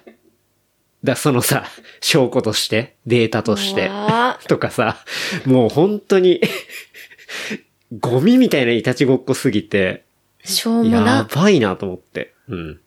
だから届いた人は最悪だよね、それが。そうだか花ら箱で。もう、貧乏、貧乏くじ引いちゃったみたいな感じだよね。うん。え、それででも本当に入ってないものを言ってもどうにもなんないこともあるってこと正いや直。それはなるんじゃないかなと思うけど、でもほら、照明の仕様がなかったりとかさ、あれも正直カスタマーサポートっていうか、うんあれ結構人によるじゃん、アマゾンの。うん。あれも。こっちでいろいろ言って、あ、じゃあ返金しますねとか、バウチャー出しますねとか、それって本当担当者によるから、なんかちょっとケチな担当者に当たっちゃったら、え、じゃあ証拠ないんですかじゃあそれだと返金できませんとか言われたらさ、最悪泣き寝入りじゃんだ。そう。何にも悪くないのにだうよん。そう。何も悪くないのに空箱に何万円か払って終わりみたいなさ。にでなもっちそゃうとれは、うんアマゾンも悪いし、アマゾンを使ってそういうキモいことしてる人が悪いじゃん。ミジンコみいたや、いな。そうなんだよ。そうなんだけど、要は、最終のその、しわ寄せ、最後のババ引いたのが、自分そう、自分だったりした場合に、そう、じゃあ分かった。自分のことは自分で守んなきゃいけないから、だからじゃあ、動画撮っとかないといけないね、みたいないや本当に結論にはなってるんだけど。じゃあ分かった。届いた瞬間に佐川さんか山とか知らないけど、うんまず、あれを用意します。計量 器。まずは自分でね、ありがとうございます。受け取ったところからし動画を撮ります。顔は映しません。で、その瞬間、置きます。何キロか、何グラムか。で、そっからもう、何グラムでした。じゃあ、これを開封して、なりませんでしたってやつまでやんなきゃいけないってことね。そう だ、まあそうなんだけど、でもさ、そんなことキ正モく直ないもうこんだけいろいろボコボコ買っててさ、届くのにさ、いちいちそんなことしてらんないじゃん。っらんないけてど、いでうも。さ、だからもう、何なのっていう。もうムカつくみんなちゃんとそういうサービスを利用すしてさ、気持ちよく変えるためので成り立ってんのに、もうそういうことやめてくんないって話だと思うよ。でも、それが Amazon だったらもう他無理じゃない対策っていうか。うーん。大きい、表だからできることなのか。そもそも。そう、だから、アマゾンの場合、でっかいからそういう返品に対して、まあ、アメリカの企業とか本当そうだけど、やっぱ返品に対してすごい寛容。うんうんだけど、そういうところをついてくる人もまあ少なからずいるっていう、そういう話だよね。うん。でもそれがめちゃくちゃ高価なものだとめちゃくちゃ嫌だよね。当たり前いやのいや話最悪だだとけ思うよ、ど。本当に。数百円のもんだったらまあ、ネジとか、まだね、うん。まだ 我慢できるかもボしれタないンけど。とかだといい、うんでもあのネジがめちゃくちゃ必要でこれっていう時もあるじゃん。そうね。うん。なんかひどいわ。うん。いもうちょっとはないわけ心とか。で、だからそう、それで、さっき言おうとし、さっき言おうとしたのは、いさらに、これやべえなと思ったのが、その関連で見たのが、結構さ、なんだろう、メルカリとかで、空の化粧水の容器とか売ってんの見たことないえ、ない。化粧水の容器とか、あとは、だからう化ーん粧水はメルカリで買わないいわ。や、買わないんだけど、空のボトルとか、はいあとは空箱とか、売ってるんだけど、俺がその記事で見たのは、空の化粧水の容器って、あ、なんか、そういう容器が綺麗で好きな人が買ってるのかなって、その人は思ったらしいんだけど、それの真の用途っていうのは、水とか入れて売っちゃうんでしょ。そう。水とか、食塩水とか その適当な安い化粧水を入れて、あの、ちょっとだけ使って合わなかったんで出品します。例えばさ、SK2 とかすごい高いわけじゃん。はいはいはいあれのカラー容器を100円200円で買います。んで、もう適当な化粧水入れます。んで、ちょっと使ったけど合わなかったんで出品しますっつって、6、7000円で売る。っていう。だそういうことをやってる人もいるらしいんだよね。えぐくないでもえぐいけど、うん。メルカリで化粧水は買わないわ。いや、そうだ。買わないんだけど、でも買う人がいいるるわわけけじだゃよん。ねうん。うんこれ結構ね、びっくりした。なんかその、なんだろう、返そういうビジネスな品んだ乱用とか、そう、空箱、空容器からどうやってお金を作るとか、もうなんかさ、あ想像そをういう絶ビすジるネよスがね。あるんだ。そう。ビジネスっていうか、カラクルみたいな完感じ全スキャムだけど、うん、詐欺だけど、うん。だからカラクルって感じね。うん。すごいよね。おっかないね。うん。だからなんかそう、それ、呪術つなぎで見てたら、うわシャンプーもだよ。そうそうそう、とかさ。うん。中は落成した、つって。そう。 っていうね。なんかそんなの見ましたけど。うん。え、ひどい。いや、いろいろね。いや、よく考えるなって思ったけど。対策は対策は、 いやもう信頼できるところで。ちゃんと正規で買うってことね。うんうんけど、だって正規で Amazon で買ってもそういうことが起きるじゃん。いや、そうね。だから。なんかどこで買ううん販売店で買うちゃんと。や歩いて。でもまあ正直全体から比べたらそういうことが起きる確率ってのは非常に低いと思うから、あ、ちゃあんれなんとだけ足どを。。うん。なんかそれもさ、コロナでお店に行けなくなったのを乱用した感じしないなんかネットが流通してというか、オンラインでっていうのをさ、うん逆手に取ってる気がして、まあね。せっこくないまあでも、ほら、オンラインで物を買うってさ、まあ俺なんか本当にそう90だね年代ぐらいから当たイりン前だったターかネットやってたりして、最初はさ、怪しいもんだったからさ。てか、こんなにみんなノールックでそポうチだポねチ買うっていうのはここ最近の話だからね。みんなもっと昔は警戒してたじゃんっていう話なんだけど、だから、確かに。そう、それが整備されてきてるところなんだけど、そのね、やっぱ、そこの部分をつく人がいるって話。確かに、生協でさ、物届くときも、こんなにチラシのまま届くと思うのって子供なのに言っ てたもん。お母さんにう。ん。これおかしくないって。んなんでチラシで、こんな見栄えいいのが届くのとか、うんそういうことで揉めてたうん。うんとねか。も。もしかしたら。うん。生協の人が来た時も、これ本当ですかって言ってたし、子供なのに。うん。なるまほあ、ど。そんなことあったけど、今年買って良かったもの。 あ、なんでその話になったんだっけいや、違うよ。今年買って良かったものを考えてる最中に、そう、その Amazon の話を思い出したから話をしたんだひけど。どいよ、でも。あ、でも、そういう話だったのね。うんうん。よかったものの話だったんだ っけ話だったんだけど、ちょっと注意喚起みたいになったね。 ちょっとムカつくでも。いやいろんな人いるからね。うん。やだ。はいけど、しょうがないか。なんだろう、今年買って良かったもの。今年はでも、えー、的には結構やっぱ家のものを買ったなっていうのがうんうん多いけどね。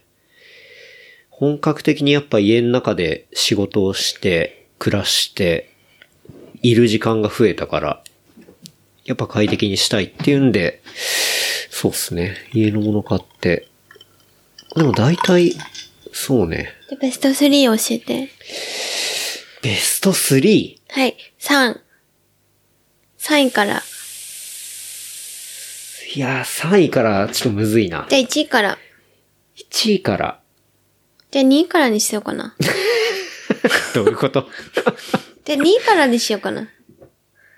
?2 位から。 2位から3位で1位でもいいよ。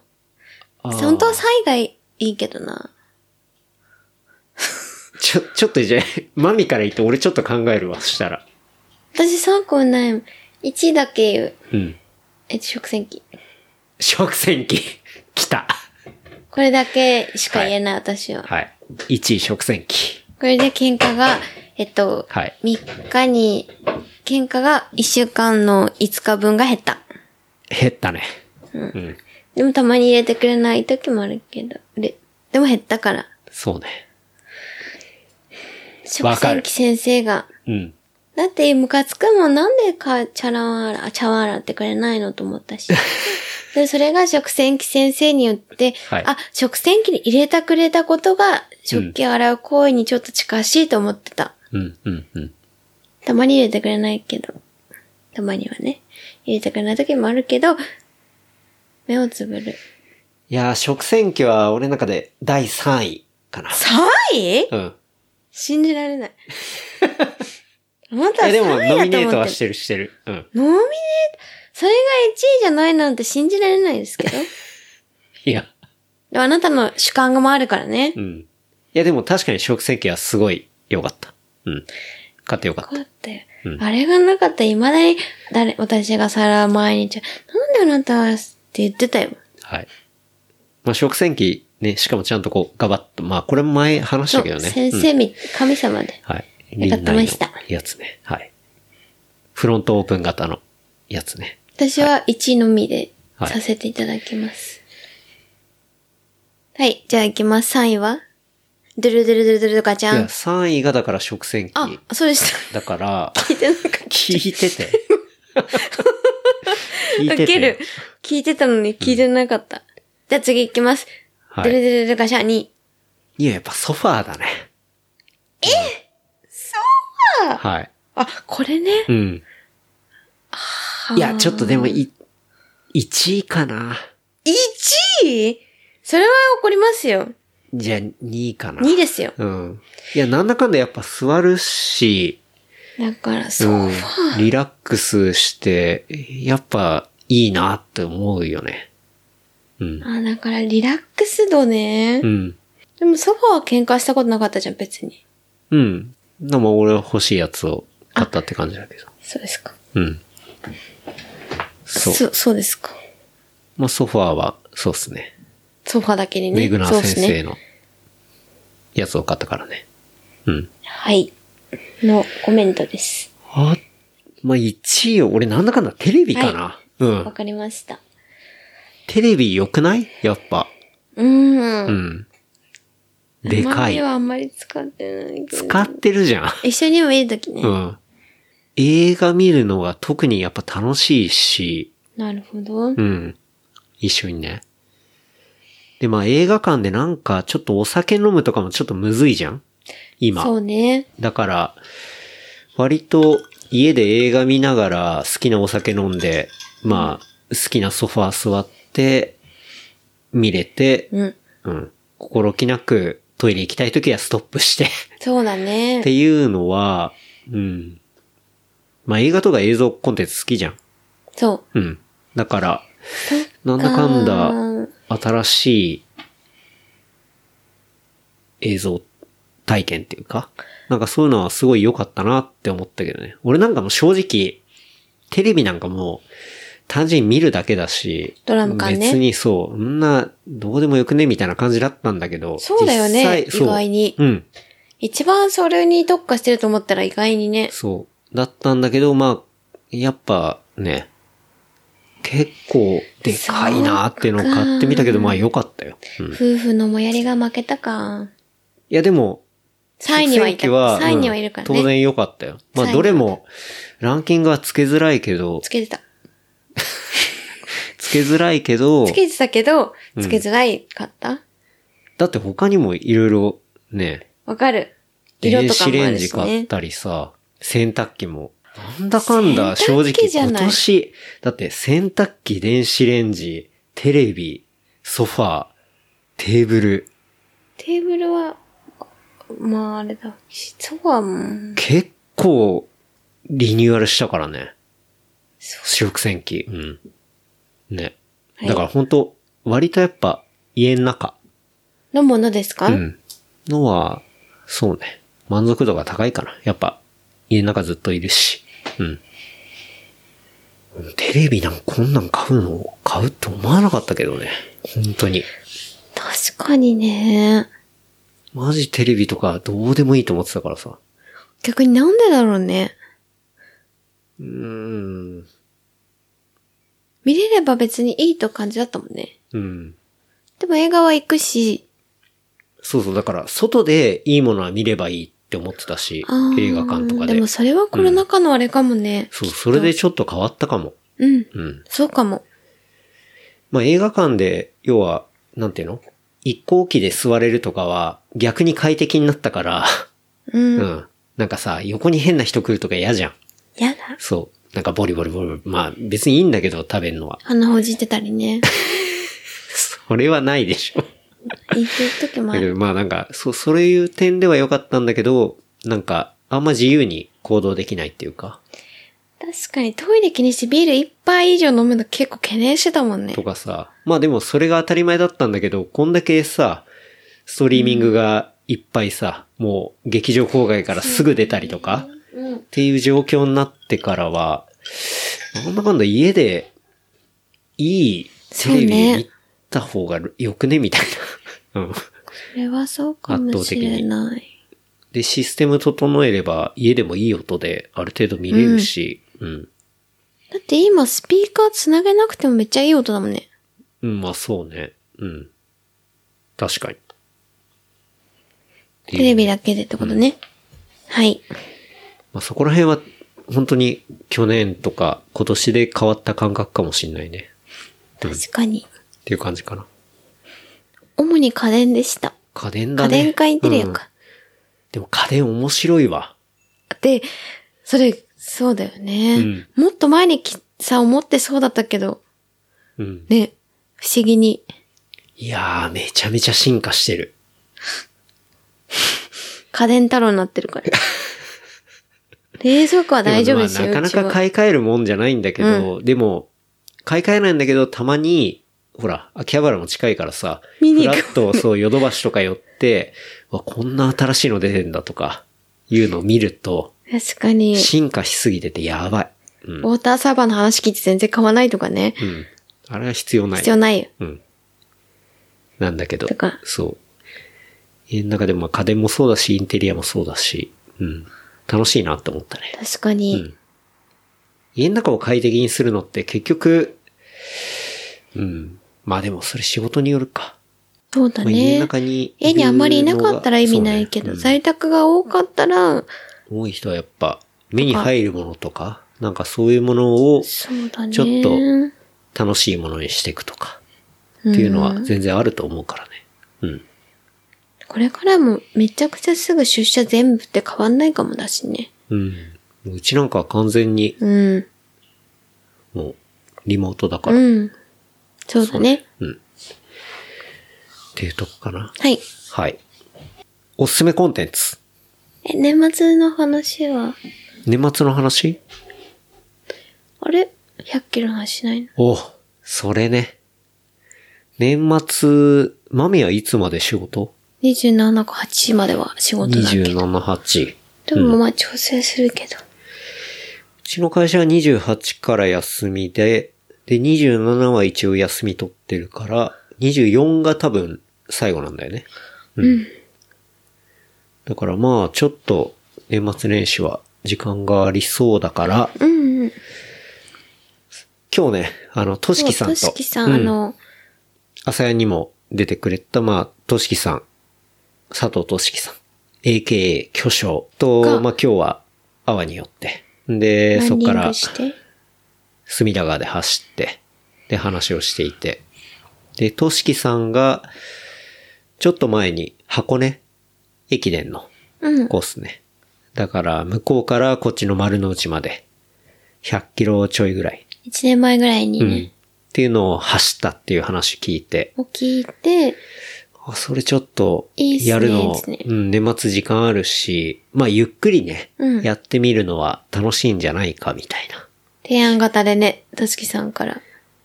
そうね。提案型っていうかなんかそういうのね、面白いよみたいなうんう話聞いて、あ、じゃあ俺らもやってみるか、みたいな。そう。うん。 200回記念だからね、200キロって言って。 200キロじゃない、100キロね。あ、そっか、うん200キロだったらよかったのに。無理だわ、いきなり。そう、100キロ。そう、100キロを、まあ走ろうかみたいな、そういう話をしていて、だ向こうから、そうね、箱根のせ関所から丸の内まで来ると。で、まあせっかくだから、まあ普通に走るんじゃなくて、うん、ビールも飲むかっつってねそ。う、ビールも飲みながら、ゆるく走走るるかみたいな。っていう感じで。なので、ね、ビアクロールラン100みたいな。そうだね。年内にできたら、はい。 1月2、3は、うん。えっと、まあ実際箱根駅伝があるからね。大好きな箱根駅伝があるから。そう、だから、としきさんが言ってて、すごい、あ、確かにって思ったのが、実際自分で走ると、あの、1月2日3日の、その箱根駅伝が、よりこう、体感を持ってうん、見れるみたいな。そう、そういう話をしてて、あ、それは確かにあるなと思って。うん。ね。それはちょっと、やってみたいね。やりたいんかね。うん。年末なんで酒飲んで寝たいけど、いいかもね。まあ、いいんじゃないだって、まあ、1日ぐらい。じゃあ。いつにするいつかはまあ、この後決めようよ。あ、この後決めるあ、でも、そうだ。あアイディアとして出てたのは大晦日。 31ねうん。の朝に出て、で、年越す前に帰ってこれるかみたいな。なんか区間としては、うんえっと箱根のそのミュージアムから、えっと、東京、浅草橋まででまあ、東京、本当はゴールは日比谷だけどね。そまあでの、も、浅草橋でいいんじゃないっうん、てなった時、100、100ぐらい、だいたいうん、うん。そかう。もら、二人でやるの走るってことそれを。う一緒に走ってればいいんじゃない 走るけど、途中でも参加してくれる人がいれば嬉しいって感じそう だね。途中並走してくれる人がいるんであればありがたいぐらいの。いいって感じ途中ビール飲んでね。なんかその、神奈川エリアを一緒に、例えばそこだけ走るとか、うん、東京エリアを一緒に走ってくればうん。楽しいかもってことそうだね。うん。それいいかもね。100、200回記念の100キまロ。あ、いる位置は、ね、アプリとかで公開できるから。あ、そっか。うん。まあ、それ公開しながらやればいいんじゃないまあ、コンビニはあるし、うん。うんただ年末に空いてるビール屋さんがあるかどうかわかんない。そうね、そこだね。 31に。うん。だから、まあ、営業状況と営業時間と、あとはまあ自分たちのペースとか、っていうのを合わせてプランニングする感じじゃないうん。 31はそう、だ空いてからな日そう。程は31があまりにも空いてないってなったら、もうちょい前倒しした方前倒がしするいいかもしれないけど。うん。そうか。まあ、ゆるく。 ゆるく100。そうだね。本当に200だったらちょうどよかったけど。難無し理いだよかもね。いきなりは無理だ。じゃあ100でやろうん。やりますか。う。うん。31にするこんな適当にゆるっとやろうっていう距離ではないけどね。でも31にするうん。いや、だからそれはビール次第だよ。ビールはこっちは合わせないといけない。うん。だからビールは飲みたいじゃん。飲みたい走っ。てる時に。それだけは飲みたい。うん。じゃあ走って楽しい時。 どうしてもビール飲みたい。うん。走ってたとしても。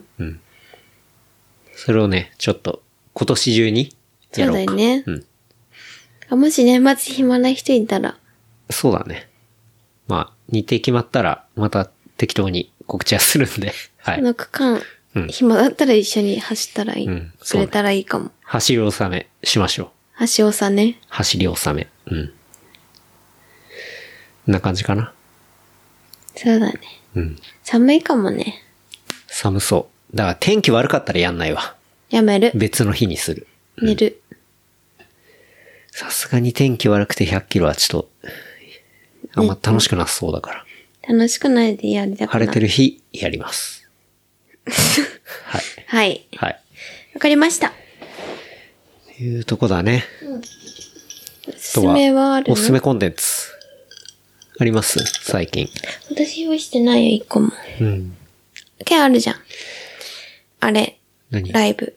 ああ、そうね。カニカニエエとのライブはめちゃくちゃ良かったね。ドレイクの。うん。カニエのライブっていうのは、カニエ with スペシャルゲスト、ドレイク。で、フリーラリー・フーバー、ベネフィットコンサートっていう。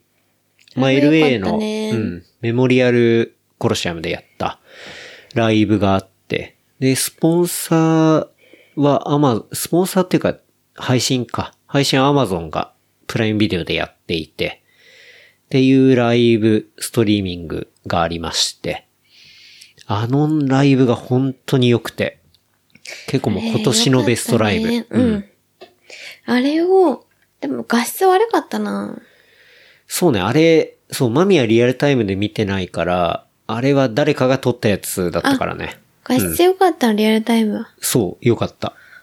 それは仕事したからダメ。まあね、思いっきり平日だったから、あれだったんだけど。そう、それっていうのは、そう、まあ、ドレイクとカニエって、まあ、もともとね、なんかそうです2018ね年ぐらいから、まあ、ビーフなってて、で、ついこの間和解そうし、だね。で、このライブに繋がってったっていう、まあ、ストーリーはあるんですけど、まあ、そのライブってのが、ストリーミングやっていて。で、まあ、正直もうセットリストとかも結構、紙セットリストみたいになってて、そうだカね。ニエとかは。聞いててそううん思った。そう。で、途中ドレイクが入ってきて、カニの歌を歌ったり。でそう、カニエの24歌ったりってのもなかなか痺れる感じで、ドレイクはドレイクで歌って、その後またカニエ出てきてみたいな。まあそういう2時間ぐらいあったのかな。うん。う。うん。まあそういうライブが、LA のライブがあって。で、まあやってる曲とかなんだろうな、その二人の感じとかもすごい良かったんだけど、なんかセットじゃないそうね。俺やっぱグッときたのはやっぱセットというか、あの見せ方そう。がすごいんだよね。それ思った。うんなんか、なんで本来コンサートとかライブとかって行って、本人を見るのが一番のうん。醍醐味だったじゃん。うん。なのに、なんか、もっといいみたいな。うんオンラインで見た方が、いろんな角度から見れるし、うん。めっちゃいいってのが思った。っそうね。ていうことだよね、多分。そう。で、まあ、どういうステージにしてるかっていうと、ん要は、普通の人がイメージするライブってさ、向こうにステージがあって、わかる。うん、こっち見る側がオーディエンスで、はいみたいな、そういう平面の感じ、はいはい。なんだけど、その最近のカニエのライブって、そういうステージが、こう、真ん中にあるんだよね。コロシアムとかの中の。うんうんだ円形なんだよそうだね。で、円形のステージで360度にお客さんが入ってる。うん。っていうスタイルになっていて、うんうんだから、こう、カメラもどの角度からでもお客さんが映って、で、カニエ自身も360度お客さん見え動くて、で、お客さんもこの真ん中に対してこう見ていくみたいな、うんうん。そういう、本当に別にモニターが何があるわけでもなく、うんうんうん。こう、土俵みたいなそうだねものが真ん中にあって、だかで、らおそこ相でパフォ撲ーさマんンスするっみてたいないうのと、なんか、うんお相撲さんとか、プロレスと一緒だよね。そうね。多分ああ、確かに。うん、うん。それうがんトライは、もう本当に全員に公平じゃん。そなのに、ライブ、音楽のライブだと、なんか本当に前の人だけいいみたいな。っう。うん、うん。ていうのから、結構もうそこの、なんだろうね。うんに変わったのは別にめちゃくちゃいいよね。多そう分。だそれが結構、カニエのライブで変わってきたのは2019年の、うんうんえっと、あそコーうなんだチェラとかで、あサンデーサービスとかやった時に、あの、ピンホールみたいな映像から、こう全体が見えた時に、こう、円を描いて、うん。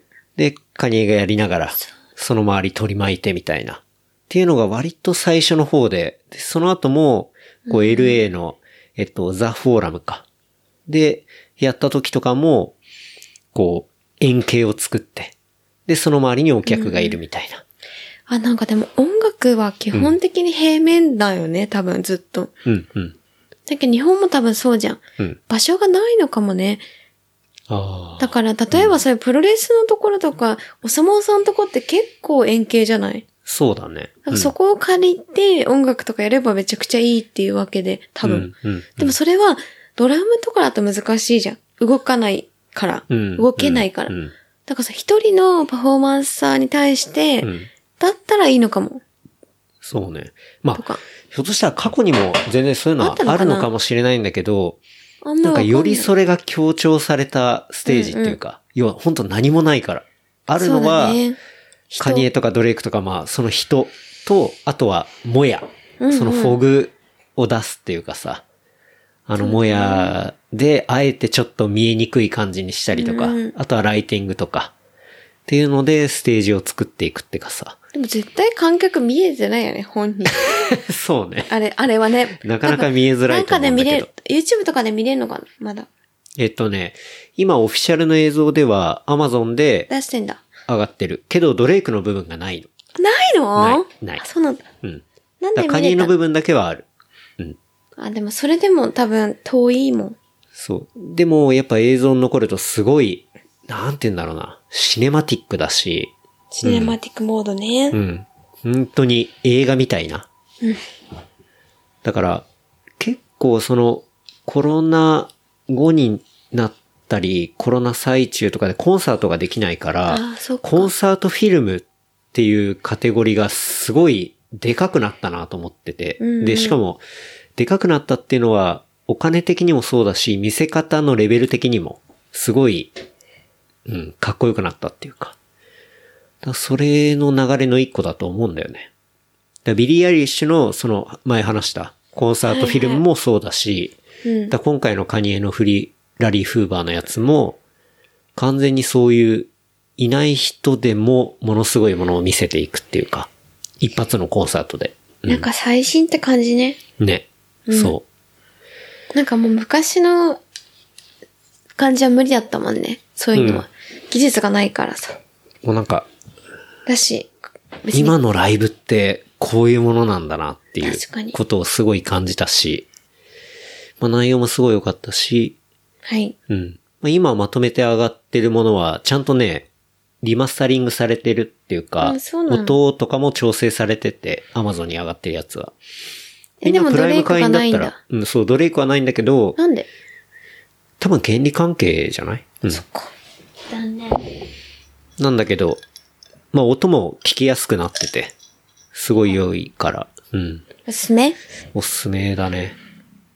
正直ライブ生で聴いてた時に、あの、俺好きなやつ、えっと、ブラックスキンヘッドとか、あの、ウルフ・オブ・ウォール・ストリートのテーマになってたとか、そう、カニエのやつとか、あれね、だいぶ背景の音がでかすぎて、あーカニエの声が聞こえなかったりしたんだよね。うん。だからそこら辺のバランスとかも、今、チューニプングライムに上がってるやつは、そう、ちゃんと調整されてたりするから。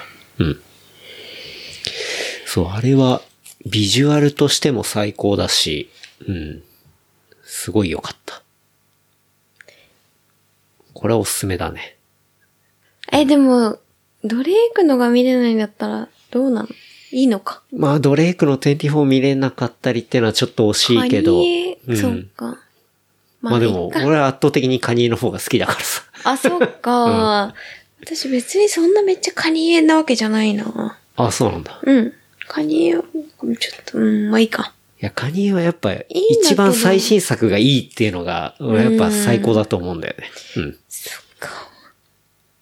だすごい前、ジーザス・イズ・キング、まあ前も話したか。ジーザス・イズ・キングの時の、いいねあのサンデーサービスの、うん。その LA のザ・フォーラムでやったうん。映像とかも大好きだし、うん。まあ一見するとめちゃくちゃ宗教的なんだけどね。うん。なんそうか、まもあうちょっとなんか、そうだね。うん。そうまそあう。当然そういうテーマでやってるからさ。そうだねそうなんだけど。うん。他は他他のねムービーは最近見たおすすめコンテンツ。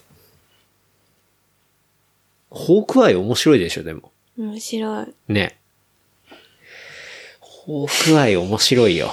面白いだねから。今週、まあこれは配信の日が翌々日が最終エピソード。エピソード6なんで。面白いよ。ホークアイはいいよ。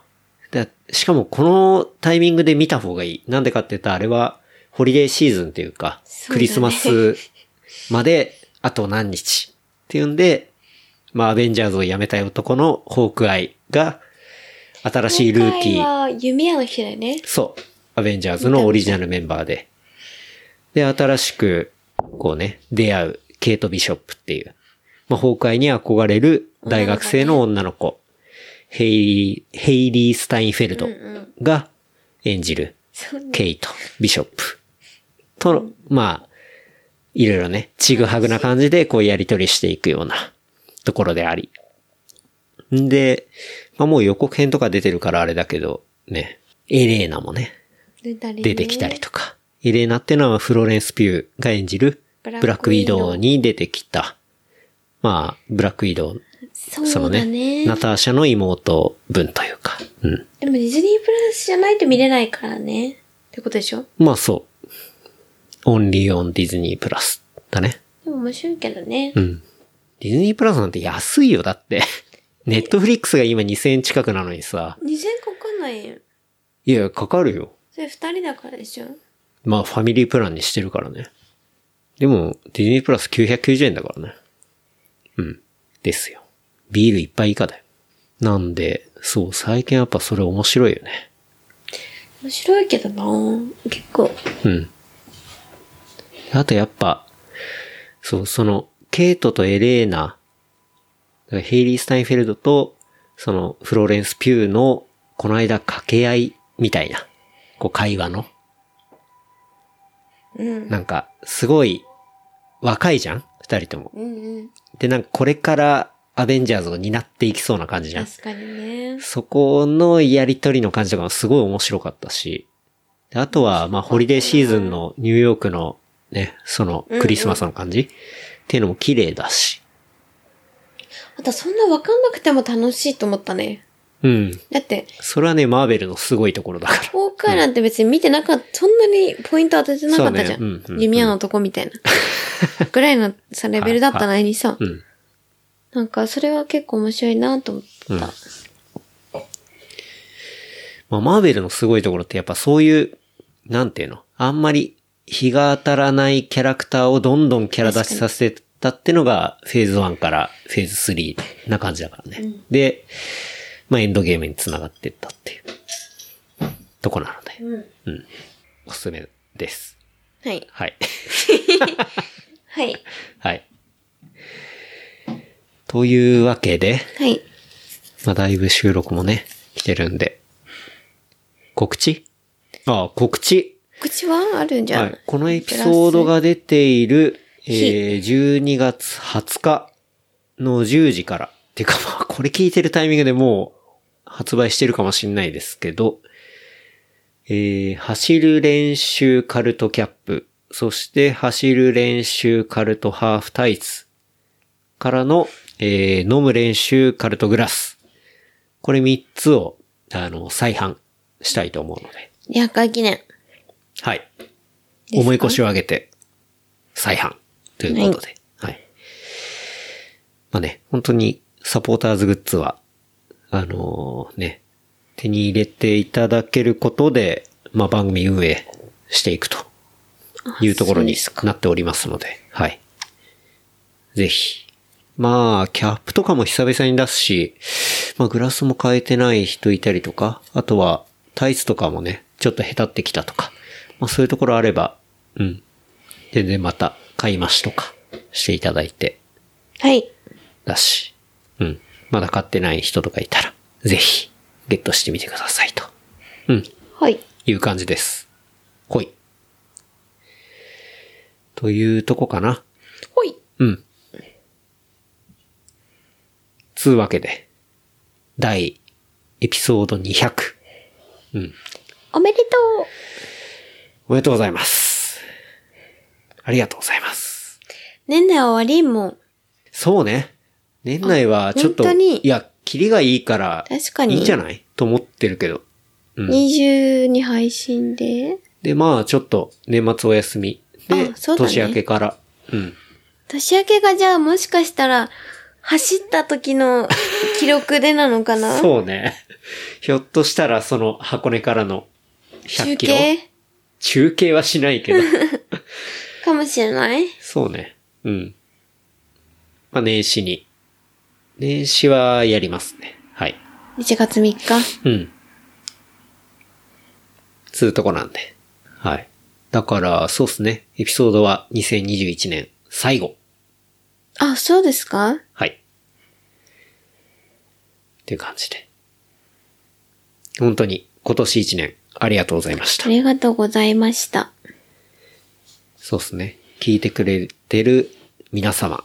そしてゲストで一緒に話してくれそうた、えー、友達パイセン仲間。で、まあ、今年は出会ったね、人イベントもやりましたし、はいで、そこでお会いさせてもらった人たち。うん。本当にみんなにお世話になっております。本当だね。ありがとうございます。今年もね、本当に大変お世話になりました。来年もね、ました。引き続き、よろしくお願いしま来す年。もやってくのはい。やっていくみたいです。というところなので、はい。まあね、だいぶ寒くなっておりますので、皆様体に気をつけて、うん。はい。今年もありがとうございました。はい。そして、良いお年を。早くない早い。いや、でもそんなもんだ10日よも。先だけど。もうホリデーシーズンだから。ハッピーホリデーイズだよ。アンド、ハッピーニューイヤーですね。 2022年だから。うん。引き続き、皆様、どうぞ、ごひいきのほど。ですね。はい。というところですね。じゃあ、自分連絡させていただきます。発想頑張るか。ええー番組の感想、フィードバックは、ハッシュタグレプリカント FM、ハッシュタグレプリカント FM までいただければと思います。あとは、話した内容をまとめた小ノートは、レプリカント .fm で見ることできますので、こちらも合わせてチェックしてみてください。はい。